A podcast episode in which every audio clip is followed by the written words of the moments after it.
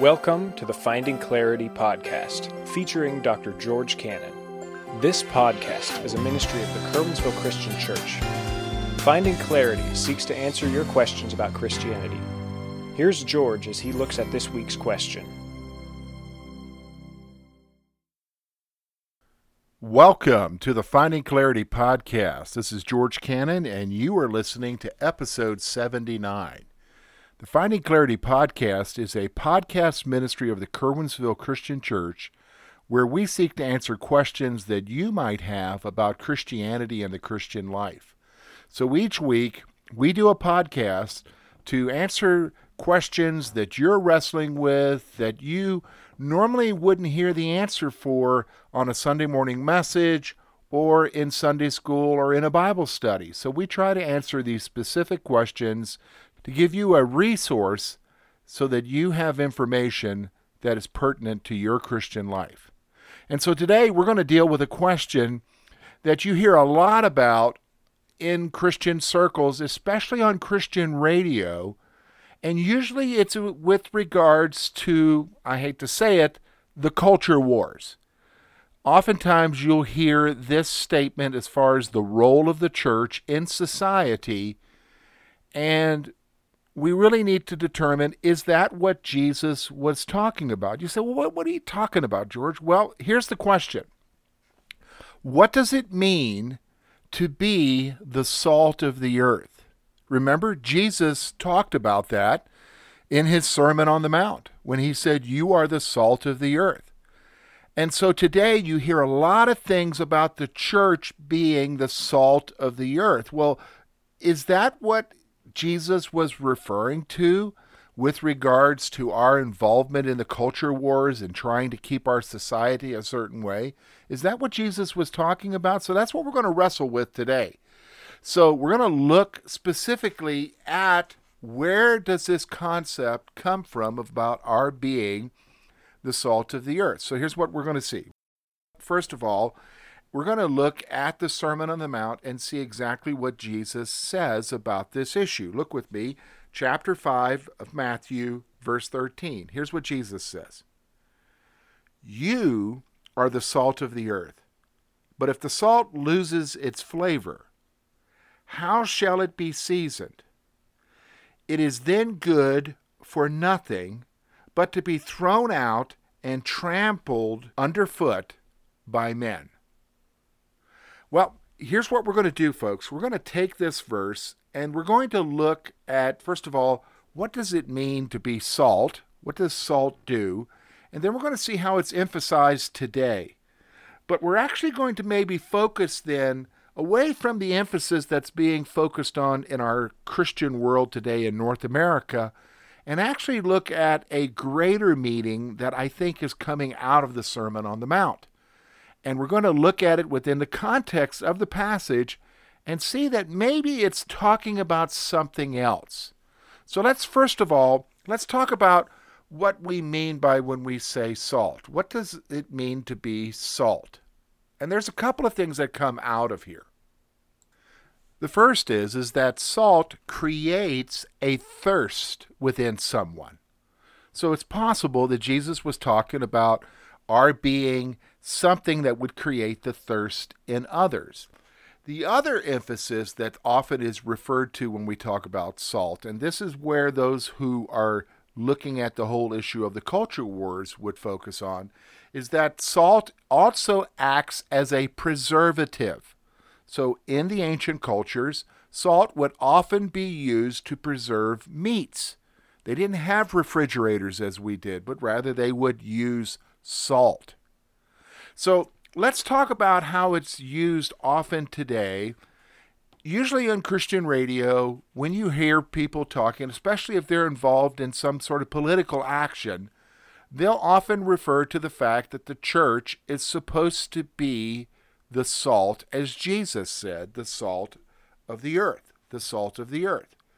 So what they mean by that is, is that they feel that the church is supposed to act as a preservative.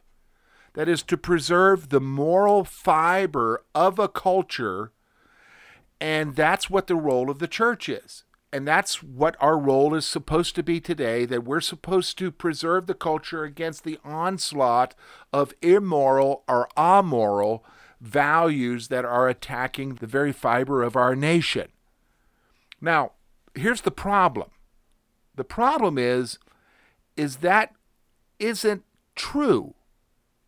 You say, well, it's true in our culture. We're in the midst of a culture war and, and this is going on. Yeah, in our nation. But when you look at Christian as, as a whole, and as you look at Christianity as a whole throughout history, that hasn't been true as far as preserving morality. In fact, I'm just going to be honest with you.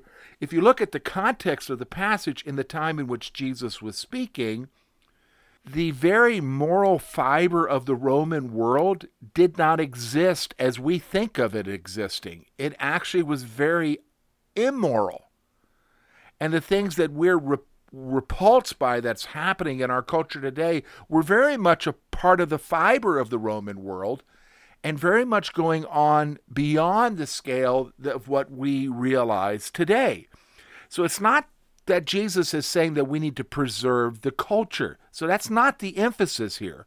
The emphasis isn't when it says that you are the salt of the earth, that he's talking about our being a preservative to the culture, because you and I would be repulsed by the Roman culture. So, what is it that he's talking about here then? Well, I think the best thing that we need to see is going back to the first meaning of the word salt, in that it creates a thirst. So, what does it mean then? Well, I think the greater meaning for you and I to grasp, and we'll see it in the context of the passage, is actually the simple meaning of the passage. So, look with me. When you look at chapter 5, he begins, first of all, with the Beatitudes talking about blessed are the poor, blessed are those who mourn, blessed are the meek, blessed are those who hunger and thirst after righteousness, blessed are the merciful, blessed are the peacemakers, blessed are those who are persecuted. And then in the two verses before verse 13, he talks about blessed are you when you are reviled and persecuted, and when they say evil things against you and rejoice for your reward will be great in heaven. So those that's the context. He's talking about you being persecuted for in a way that people are saying that you're doing evil things. But then he goes on in verse 13 and he says but you you are the salt of the earth. The salt of the earth. So he's talking about the way that we live our lives. He's talking about the character of your life. The character of your life should be such that it stands in contrast to the world around you, that it stands in contrast and even creates the thirst among people, among unbelievers, for something more than what this world has to offer. In fact, he even emphasizes this point of it meaning your life and creating a thirst because he goes on in the verse and says that if the salt loses its flavor, how shall it be seasoned? It is good for nothing. So, your life, if it's not standing in contrast to the culture in which you live in and to the world in which you live in and to values, if your life isn't different and it's seasoning because it stands in contrast, then your life basically is worthless. It has no meaning as a believer. That's what he's saying here. He's talking about the character of your life. And that's especially emphasized now because if you go on, the very next verse, he talks about you and I being the light of the world. That means our life is supposed to stand out in this world in which we live. It stands out for Christ. So here's the thing could this mean something about our being involved in the culture wars in the church. Yeah, it could mean that, but I think the greater meaning, which is overlooked, is about you living your life right now in such a way that it stands in contrast to the rest of the world. And because of that, it draws men to Christ, it creates a thirst. That's what I think the meaning is in the passage about you being the salt of the earth. Finding Clarity podcast is really just a weekly opportunity to answer questions that you and I deal with on a daily basis. We're trying to seek an opportunity to give you information so that you can have a fuller grasp of the Christian life more than just listening to the weekly services or the weekly opportunities at the church. So each week we're trying to answer questions that you have. Now, you can listen to the Finding Clarity podcast through various means. You can go to Facebook, facebook.com slash Finding Clarity Podcast. We would encourage you to like the page. Then you can keep up with what's happening with the podcast as far as future questions. You can also go back and look at some of the past questions. You can also go to our website, curwensvillechristian.org, click on the media link, and go there, and you will find other questions that we have done in the past, and you'll be able to keep up with the podcast there. You can also get our church app. Just simply go to your iOS App Store or to Google Play, type in Curwensville Christian Church. You'll see our app, it's free. We encourage you to download it on your device and you'll be able to keep up with the Finding Clarity podcast, plus keep up with our other media resources that we have here at the church.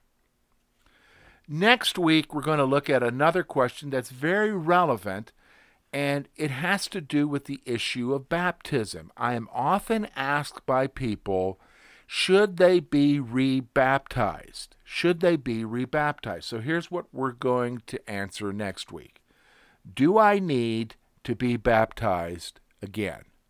Do I need to be baptized again?